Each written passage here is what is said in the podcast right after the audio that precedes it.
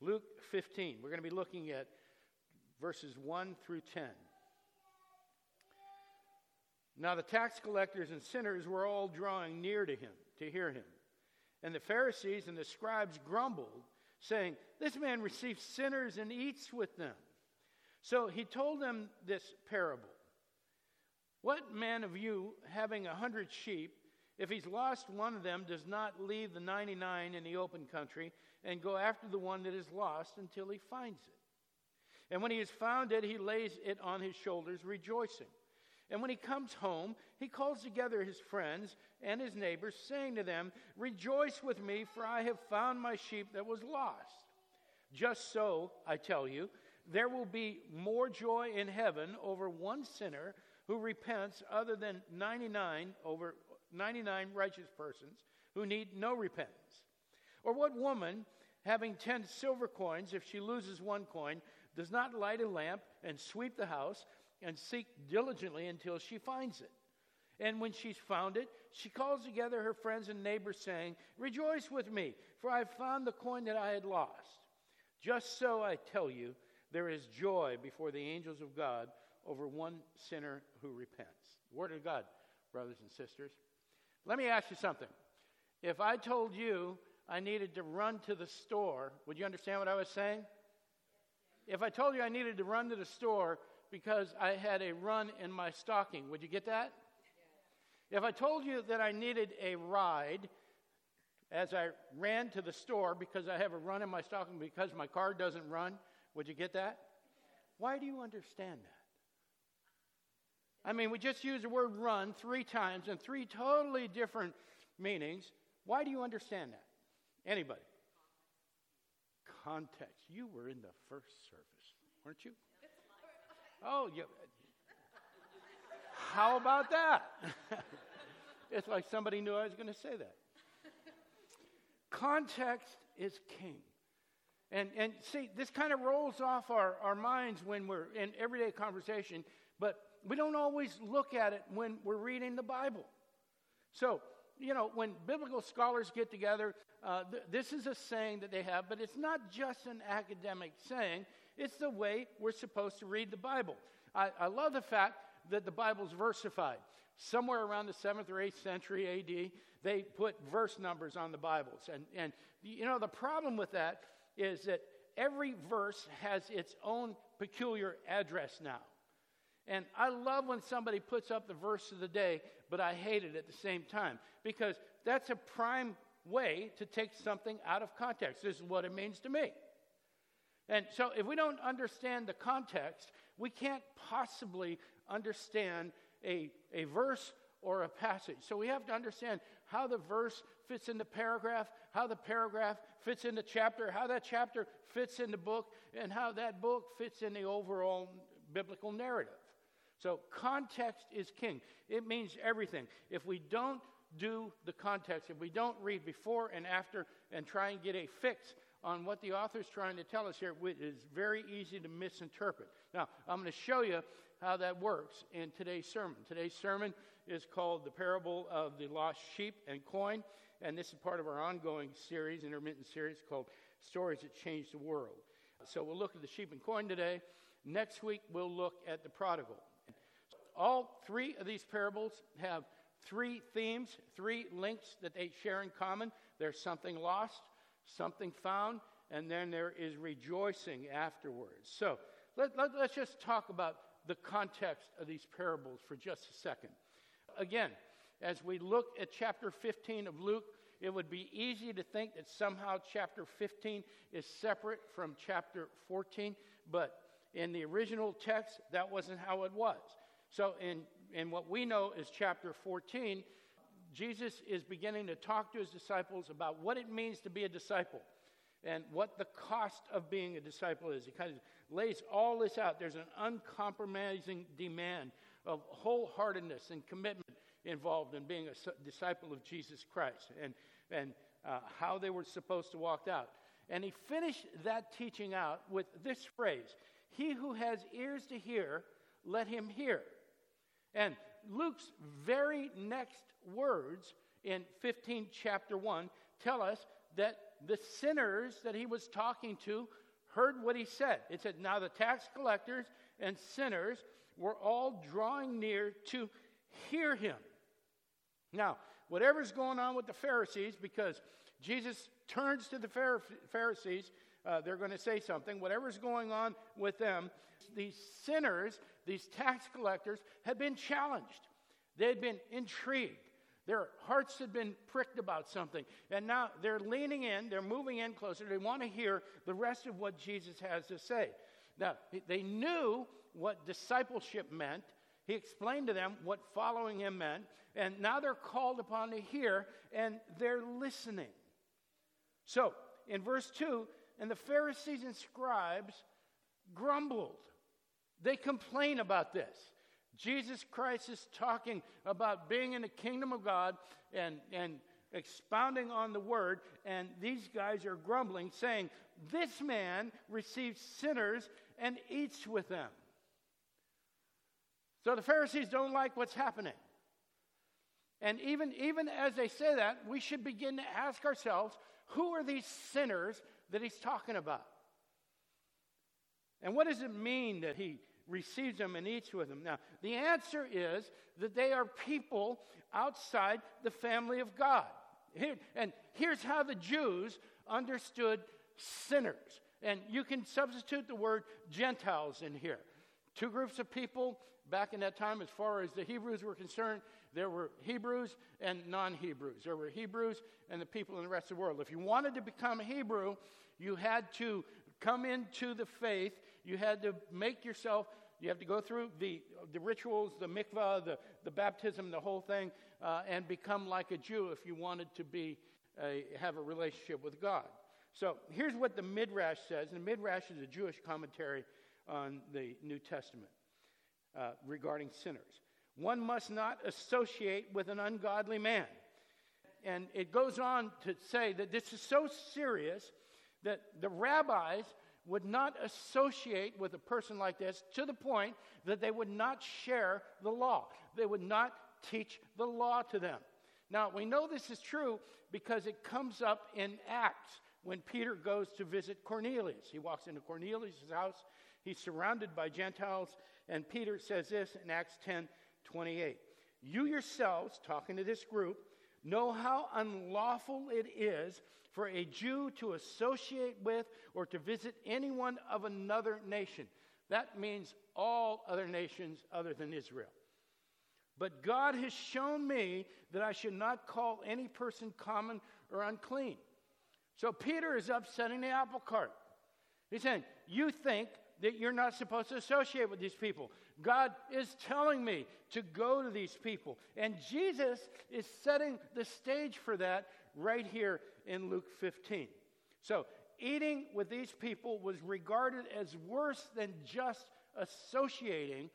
Sitting down and having a meal with them, as far as the Jews was concerned, was an acknowledgement of them, a recognition, an affirmation of them. And the Pharisees are actually saying, this man, Jesus, because he's eating with these sinners, is contemptuous. Doesn't he know that these sinners are unworthy of God's blessing? Now there's the context for these parables. Jesus is talking to the Pharisees, and he's going to pose questions to them, and the questions he's going to pose is going to cause them, hopefully, to examine their hearts. And what he wants to know is, why are you Pharisees not looking at these sinners the same way I am? Really, he's saying, what's wrong with you? Jesus sees value in these people. He has come to reach out to them. He said, the physician goes to one who is sick, not one who is well. I mean, Jesus is already in the middle of this tension of the Pharisees, who believe that they're righteous, who believe that they don't need to have these blessings coming to them because they already have a franchise on God. So they look down on the other people as being unrighteous, being unworthy of God's attention. Jesus is saying, I've come to minister to these people. Pharisees don't want to be contaminated by them. So Jesus gives them these three parables. And each one of the parables condemns the Pharisees for their attitude worse than the one before it. Each one has these three links that tie them together. So let's look at the parable of the lost sheep and see our first link, something lost. What man of you, having 100 sheep, if he has lost one of them, so there's the lost, it's a lost sheep. Shepherd's counting his sheep, thinks there should be 100, comes up with 99, and you know, one of the characteristics of all three parables is that all of the primary characters that are looking for something are relatively modest people. They're not grand, they're not charismatic, they're, you know, the average flock of a sheep that a shepherd might have would be somewhere between 20 and 200. So this guy's right in the middle of it. If you were rich, you might have significantly more than 200. So this guy's one short, and you see at this point, one of the traditional teachings in this passage is to define this flock as the church. Define this flock as the congregation. So the shepherd is supposed to be the pastor. The pastor sees that somebody's not there, and so he's going to leave the congregation and go find that person. But I believe that that interpretation of this passage denies the context, because Jesus is talking about the Pharisees and their attitude towards sinners. So the sheep here is meant to depict something that seems to have little value. I mean, all the value for the shepherd is in the 99 sheep that are the good sheep that aren't wandering around somewhere. So our theoretical shepherd does something surprising. He leaves a flock. 4b, does not leave the 99 in the open country and go after the one that is lost until he finds it. Now, here's our found link. And again, notice Jesus is asking a question. He's talking to the Pharisees and saying, do you even care about these lost sheep? Are they on your mind? Are they on your radar screen? You are leaders. You are shepherds. You have a calling. What is their calling? Well, their calling is the Abrahamic calling. Abraham was called to multiply into a mighty nation and bless the entire world. Their calling is the same thing. They've been given the Word of God. They've been given the temple. They've been given this charge. They're God's chosen people to take His Word to the rest of the world.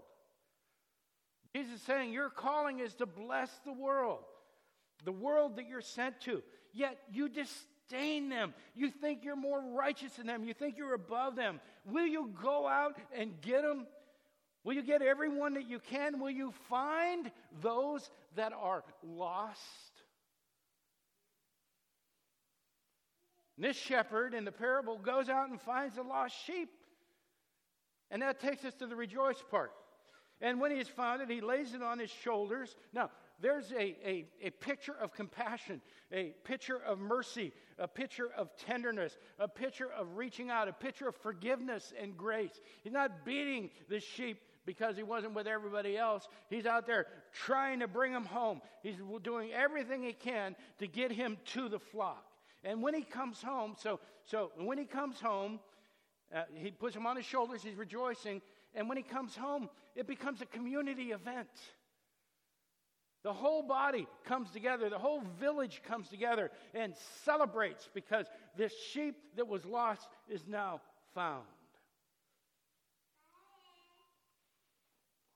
A great story, isn't it? But the rejoicing of this shepherd and his closed community is no match for what happens in heaven. And here's the key to what's going on. Just in verse 7, just so I tell you, there will be more joy in heaven over one sinner who repents than over 99 righteous persons who need no repentance. Now I think the Pharisees are probably beginning to get a hint of what's going on here. But this is the key to everything. Heaven rejoices when a sinner repents. Heaven does not rejoice over those who think they don't need to repent. See, that's the Pharisees. Heaven doesn't celebrate over people who think they're righteous already and have no need for forgiveness. Jesus is drawing a contrast here. And what he's telling them in the Pharisees is that heaven rejoices over all those outcasts and contemptuous people that repent more than heaven rejoices over them. Now that would be offensive to the Pharisees. They're God's chosen people. They have the Word of God. He's telling them that those people that you believe that are worthless and contemptuous are the very ones that you have been commissioned to minister to. They're the ones you're sent to. You've got the Word of God, and you're self-righteously keeping it to yourself.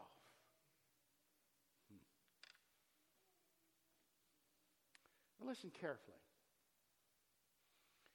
Jesus is not talking about chasing down somebody that hasn't come to church for 3 weeks. You know, I've done that before. I'm going to say, Scott, I haven't seen you for 4 or 5 weeks. You know, I did that with one guy. He said, I know that. I thought I was telling him something new. And I thought if I said it forcefully enough, maybe he'd feel guilty enough that he'd come back. It's not what this parable's about. The parable's about Pharisees and the way they looked at people that are not Pharisees. Talking about the Sanhedrin's neglect to go out and get the lost, to find them and to treat them tenderly, to put them around their necks like a lost sheep and bring them into the family of God. Heaven rejoices when one who is lost is found. And that's the same lesson we see in the parable of the coin. All the elements are there. Verse 8, oh, what woman having 10 silver coins, if she loses one coin, the lost, does not light a lamp and sweep the house and seek diligently until she finds it? And when she has found it, she calls together her friends and neighbors, saying, rejoice, rejoice with me, for I found the coin that I had lost. And the capper comes again with this statement, and if we don't look at this statement carefully, we're going to miss it. Just so, I tell you, there is joy before the angels of God over one sinner who repents. See, Jesus is talking about previously unrepentant sinners. People who were not part of the family of God, who repent and become members of the family. Now, I know what some of you are thinking. Well, the shepherd owned the sheep to begin with. The woman had the coin to begin with. It's just another one of the flock, just another one of the coins.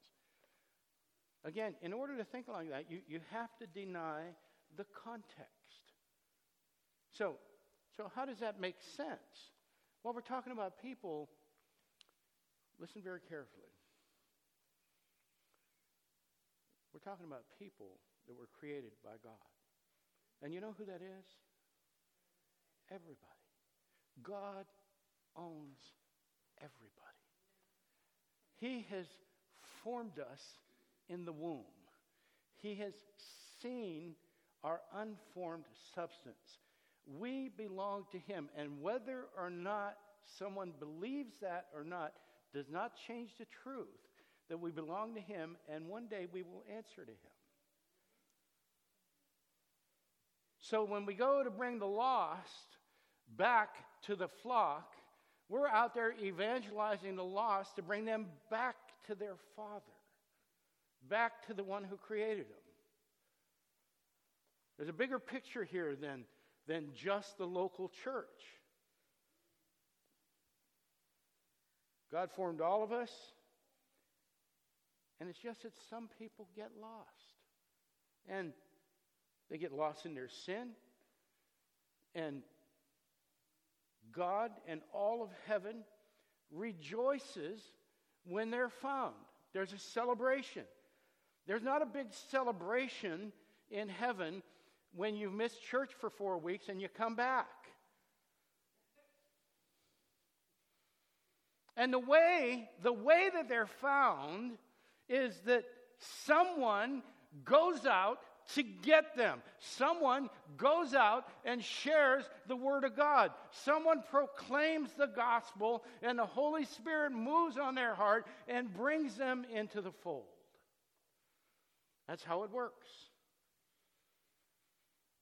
We can't ignore the context of the parables. Jesus is talking to the Pharisees, about their self-righteousness, and about their unwillingness to reach out to the lost. Context is king. It's not just a theological, academic exercise. It's a rule of thumb in reading the Bible. It's a way to understand what we're reading. It's a way to avoid missing the point.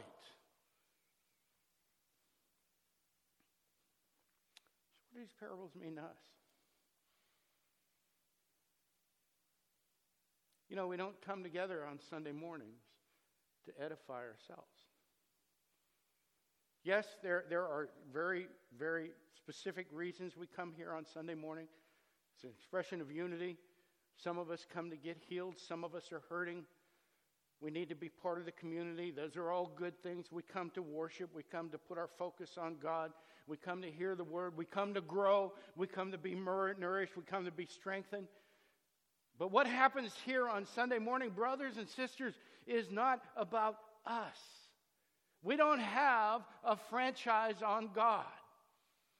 We come here to come together as a corporate body so that when we walk out that door, we can be exemplars of the gospel, so that we can share the change that we're going through with the people that need to be changed. We come here on Sunday morning so that we can go to the lost. And we are never to be so self-righteous that we think that those people out there that look different than us, that sound different than us, that maybe dress different or smell different than us, are not worthy of the Word of God, are not worthy of His grace. It's a mistake that the Pharisees made. They closed everything up. When Jesus goes in to clean the temple, and he upsets all the money changers. I've told you before, this is not about selling cupcakes down in Fellowship Hall. It was in the quarter of the Gentiles. So when Jesus makes his proclamation, says, "You've turned my Father's house into a den of thieves. Did I not tell you that my Father's house is a place of prayer for all nations?" It was the quarter of the Gentiles. It was where the Gentiles were supposed to come in and hear the word of God. The Pharisees had rented it out to vendors. No room for the lost. It's not what the church is here for. The only reason the church is here is for the gospel. Now look, all of us are not going to be out there on the street corner sharing the gospel. We get that. But all of us have a part in sending that tip of the spear out there. When the elders went down to the shelter this week, the shelter had a fire in their kitchen. They're in bad shape. I praise God that the first phone call they made was to Laura Skelton, because we have developed a relationship with them that they felt comfortable calling us at the last minute saying, "We need food, we're in trouble." And I praise God that this congregation responded. We had people making lasagna, we had people making salad, there was people who brought bread along and drinks and so on and so forth. And the elders, as we went down there, and we were able to sit down and talk with Michelle and with Edgar and Patricia, and with John, and with Paul, and a number of other people. We were the tip of the spear right there, but it took all of us to be working together to be able to do that. It's taken all of us working together to be able to forge a relationship with the shelter that allows them to call us and say, "Can you bring us dinner in about 2 hours?" That's why we come together. We come together because there are people out there that need to hear the word of God. There are people out there that when they hear the word of God, brothers and sisters, they will repent and heaven will rejoice. Let's pray. Father, we thank you and praise you for the power of your word. We thank you, Lord, for the full counsel of your word, Father. We pray that you would give us the wisdom and discernment to search out the context and the text, Father, and apply it to our lives in a manner worthy of our calling, Father, the gospel that you've laid upon our hearts. We pray, Father, by the presence and power of your Holy Spirit, that we work together to be worthy examples of that gospel. In Jesus' name, amen.